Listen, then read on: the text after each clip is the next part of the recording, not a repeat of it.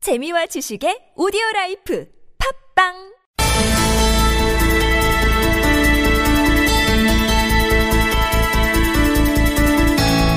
네, 국민의당의 안철수 후보가 어젯밤에 이 김종인 전 더불어민주당 비대위 대표와 만나서 개혁 공동정부 준비위원회 위원장을 맡아달라 이렇게 제안을 했다고 오늘 밝혔습니다.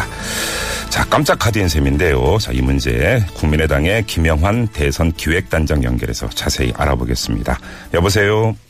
네, 안녕하십니까. 예, 안녕하세요, 단장님. 혹시 김종인 전 대표 확답이 왔습니까? 아직 그, 어, 언론을 통해서 지금 보고 있습니다만은. 네네. 답은 아닙니다만은 수락할 것으로 음. 조만간 그렇게 보고 있습니다. 그래요. 자, 그러면 뭐 수락할 것으로 전제를 하고 질문을 드릴 수밖에 없는데요. 이 개혁 공동정부 준비위원회의 성격이 인수위 성격이라고 읽어야 되는 겁니까? 아니면 단일화 협의체로 읽어야 되는 겁니까? 어, 지금 이 성격은 역시 이제 5월 9일 날 혹시 이제 집권을 하게 될 경우에는 예, 예. 바로 국정을 운영해야 되는 거 아니겠습니까? 예, 예. 시간이 없죠. 네. 그래서 그것을 대비하는 그 개혁 공동정부를 구성하고 준비하는 그런 음. 어, 성격이라고 봐야 될 것 같습니다. 그러니까 예비 단일화를 네. 위한 것은 아니고요. 예. 그러니까 그 대선에서 승리한다는 전제 위에서 지금 잡고 있는 예비 인수위 성격이다 이렇게 읽으면 되는 거죠. 네. 뭐 그런 성격도 있겠습니다만은 네. 지금 이제 안철수 후보가 어, 집권하게 될 경우에 예. 통합정부 음. 또 통합내각의 성격을 규정하고 네. 방향을 결정하는 것인데 이것이 또 선거에 영향을 주지 않겠습니까? 네네네. 그렇기 때문에 그런 어, 선거에 그 뭐라고 할까 유권자들이 마음 놓고 찍을 수 있도록 음흠. 어떤 형태로 될 거니 그 첫 단추가 지금 어, 시작되었다 그렇게 보면 되겠죠. 바로 그래서 이게 단일화 협의체 성격도 띄는 건지 그래서 같이 질문을 좀 드렸던 건데요. 좀 나눠서 그럼 좀 질문을 드릴게요. 네네. 이 개혁 공동정부 준비위원회 구성과 관련해서 안철수 후보가 어떤 말을 했냐면 탄핵 반대 세력과 개파 패권주의 세력과는 함께하지 않겠다 이렇게 선을 그었어요. 그러면 공동정부를 구성을 한다 하더라도 자유한국당이나 지금의 더불어민주당은 그 대상이 아니다 이렇게 읽어야 되는 겁니까? 어, 더불어민주당과 정당 간의 연정 같은 건 없을 거다 그런 말씀이 될 것 같고요. 예. 또 그 안에 이제 그 친문 세력과 그 어, 그렇지 않은 분들이 계시지 않겠습니까? 예, 예. 그래서 이제 그 방향은 이제 패권 세력을 반대하고 음. 또 탄핵을 어, 반대했던 분들을 배제한 예. 나머지 부분은 다 협치의 대상이다. 그렇게 그 방향을 말씀드린 거죠. 자, 그러면 예를 들어서 더불어민주당 내 의원 가운데 비문 성향의 의원이 있는데 이 의원이 특정한 어떤 그 부처의 장관으로 적임자라고 판단을 한다면 개별적으로 그 의원에게 개혁 공동정부와 함께하자 이렇게 제안을 할 수도 있다. 이렇게 해석을 하면 되는 당연히 거죠. 뭐 그럴 수 있다고 생각하고요. 예. 저희는 지금 이번에 안철수가 당선된 안철수 후보가 당선되는 일은 예, 어 글쎄 그 큰 대격변이라고 보고 있기 때문에 예, 지금 현재 있는 정당의 경계라든지 또는 네. 그 개파라든지 이게 큰 의미가 없다고 생각합니다. 그 예, 개파 패권 정치를 반대하고 탄핵에 동참했던 사람들은 모두 다 아, 공동 그 통합 정부에 음흠. 참여할 수 있도록 예, 공동 정부에 참여할 수 있도록 하는 음. 원칙을 갖고 있기 때문에 네. 광범위한 협치가 이루어질 것이고 함께 할 수 있다고 음, 생각합니다. 제가 조금 전에 드렸던 질문을 좀 이어서 하면 만약에 그런 그 행위가 실제로 이루어진다면 그거는 현실적으로 정계 개편을 촉발할 수밖에 없다 이렇게 봐야 되는 거 아닌가요? 네. 그것을 이제 인위적으로 하는 것은 어렵다고 생각하고요. 예, 또 대선 전에 하는 것은 어, 국민들의 민의에 그 부합한다고 볼 수 없지 않겠는가 하는 것이 저희 생각이고요. 예, 그러나 이제 대선에서의 결과를 통해서 음, 이, 이 안철수 정부가 출연하는 것은 네, 협치를 하라는 것 아니겠습니까? 예, 또 광범위한 세력들과의 연대를 통해서 국정을 안정시키라는 것이기 때문에 예, 이런 그 어, 개혁 공동 정부에 동의하는 세력과 집단들과는 정치를 같이 하고 그것이 정당을 같이 하게 됐는지 또는 뭐 연대 형식을 갖춰서 연정의 형태를 갖게 되는지 모르겠습니다만은 그런 형태를 취하게 될 것이라고 보고 네. 그것을 예단하기는 어렵지 않나 이렇게 생각합니다. 아니 그럼 이제 당 대당은 아니라고 말씀하셨는데 바른 정당 같은 경우는 어떻게 됩니까? 그러니까 당대당이라는 것이 예, 지금 이제 에, 민주당 같은 경우는 이제 어, 그런 균질한 분들이 아니지 않겠습니까? 이 친노 또는 친문 패권 세력과 그렇지 않은 분들이 섞여 있는 것이고요. 예, 그러나 이제 비교적 그런 동질성 갖고 있는 집단이 바른 정당이라 볼 수 있는데 예, 그런 바른 정당과의 관계를 어떻게 할 것인가 하는 문제는 명백하게 지금 정리된 것 같지는 않습니다. 다만 아, 예, 대선 이전에 통합을 한다거나 연대하는 일은 없을 것이고 네, 어, 대선 이후에 이런 그 그런 세력은 아까 얘기한 원칙에 입각해서 볼 때 네. 함께 할 수 있지 않겠는가 이렇게 생각합니다. 알겠습니다. 자, 그러면 이런 성격의 개혁 공동정부 준비위원회 위원장을 김종인 전 대표에게 제안을 했다면 만약에 안철수 후보가 대통령에 당선이 된다면 김종인 전 대표는 총리가 되는 거네요. 아 그런 거는 아닌 것 같습니다. 본인도 그렇게 말씀을 하시지 않는 것 같고요. 아 그래요? 이제 본- 예, 본인도 우리 인터뷰를 보니까 본인이 그것을 다 에, 짜고 구성하고 자기가 총리가 되는 것이 그게 합당하겠는가 그런 말씀을 하고 있기 때문에 예. 뭐 거- 거기까지는 아마 생각이 되거나 뭐 음. 논의가 된 것 같지는 않고 다만 이런 개혁 공동 정부를 어, 누군가는 지금 준비를 해야 되는 거 아니겠습니까? 열흘 후에 닥칠 일이기 때문에 예. 그런 문제를 준비하는 일을 도와주시는 역할로 음. 현재까지는 그렇게 얘기가 되신 것 같습니다. 자, 그러면 그 지금 어차피 이번 대선은 대선이 끝나도 인수위가 없지 바로 이제 그 취임을 해서 임기가 시작이 되는 것 아니겠습니까? 그렇습니다. 네네. 자, 그러면 그 국민의당에서도 안철수 후보가 당선된다는 전제 하에 예비 내각 이런 것도 혹시 준비를 하셨어요? 지금까지는 구체적으로 준비된 것은 있는지는 모르겠습니다만 발표된 것은 없고요. 네. 구상도 지금 현재까지는 계획된 것은 없습니다만 당내에서 일부 요- 공개되거나 공유된 것도 없습니까? 예, 그건 없습니다.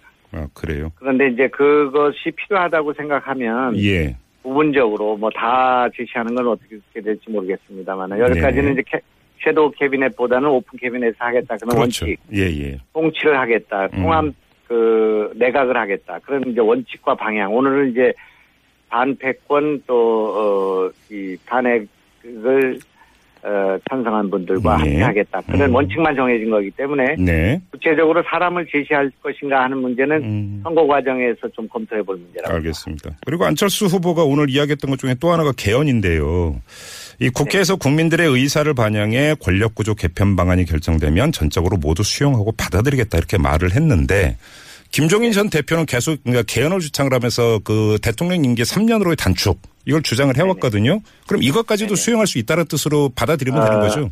당연히 그것이 국회에서 동의가 되고 네. 임기가 3년으로 단축되면은 그것도 받아들일 수 있다는 그런 말씀으로 들어야 될 것 같습니다. 예. 그러면 국회에서 동의가 됐는데 네. 임기가 아, 뭐 줄었기 때문에 받아들일 수 없다. 그렇게 하지는 않겠다. 그런 음. 네. 말씀으로 읽어도 될 것 같습니다. 그래요. 알겠습니다. 근데 지금까지 이제 제가 그 단장님께 드렸던 모든 질문은 안철수 후보가 대선에서 승리한다면이라고 하는 조건부 그렇습니다. 네. 전제를 달고 드렸던 질문인데요. 그렇습니다. 네. 그러니까 사실은 근데 이게 검증이 돼야 되는데 지금 여론조사의 추이를 보면은 안철수 후보의 지지율이 빠지고 있거든요.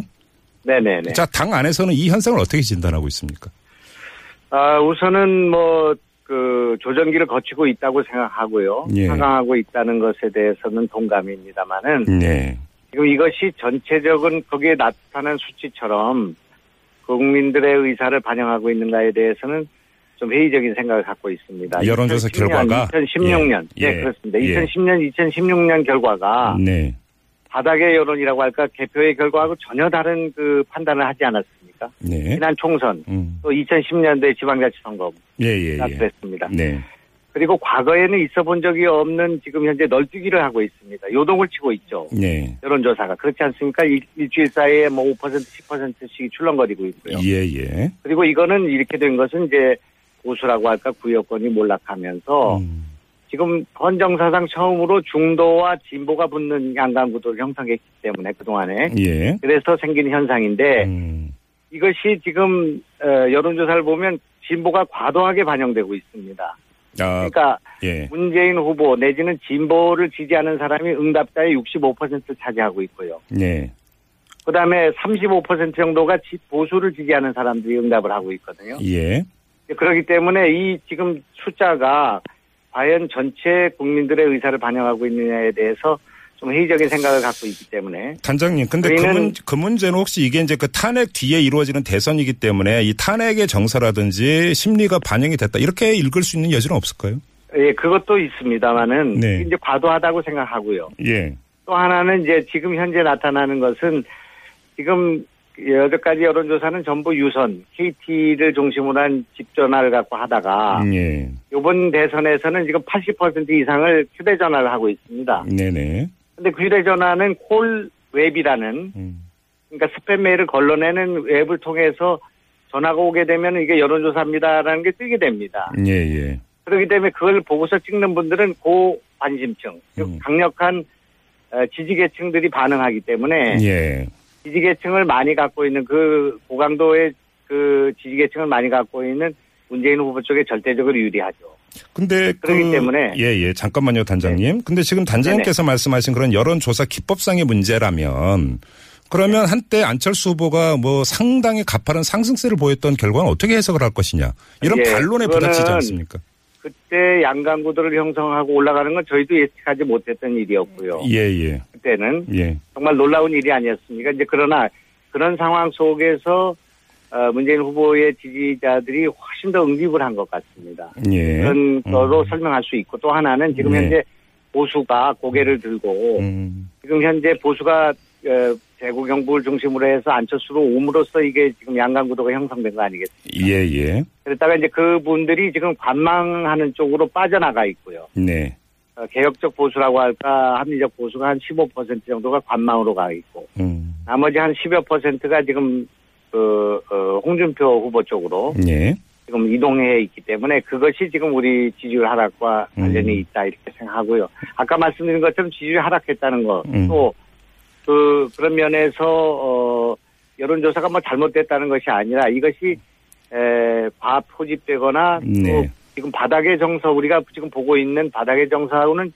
전혀 지금 어, 다른 거기 때문에 예, 예. 여론조사 결과가 틀릴 가능성이 있다는 말씀을 조심스럽게 드리고요. 예. 그러면 유세하면서 체감하는 바닥의 정서는 여론조사하고는 아. 상당히 다르다 이런 말씀이십니까? 아, 전혀 다르죠. 지금 저기 그 어, 광주 전남 있지 않습니까? 예, 예, 광주 전남이 지금 거의 2대1 정도로 문재인이 앞서는 걸로 나오고 있고요. 예, 그 갤럽 같은 경우도 40대 30으로 나오고 음. 있습니다만은 저희가 보기에는 전혀 그렇지가 않기 때문에 예, 예. 그리고 지금 저 어, 호남의 저희 당원과 유권자들은 도대체 누가 이렇게 그 여론조사 응답을 해서 문재인이 이렇게 많이 나오는가 음. 아, 하는 의문점을 갖고 있고 우리 지지자들도 다 그런 어디서 이렇게 지지가 많은가 하는 것에 대해 의문점을 갖게 되는데 그건 아까 얘기한 것처럼 진보가 과포집돼 있고 음. 강력한 지지층들이 에, 그 응답을 하는 것과 그 오차가 있는 거 아닌가 하는 예. 생각을 조심스럽게 하고 있기 때문에 네네. 저희는 이걸 까봐야 된다 이렇게 생각하고 있고요. 앞으로 선거가 많이 남아 있기 때문에 예. 승리할 수 있다 이렇게 생각합니다. 알겠습니다. 자, 일단 말씀 여기까지 듣고요. 말씀하신 대로 뚜껑은 열어봐야 되니까 이 5월 9일 날 네네. 결과를 좀 보도록 하죠, 단장님. 네네. 네, 말씀 고맙습니다. 네. 네. 지금까지 국민의당 선대위 김명환 대선 기획단장과 함께 했습니다.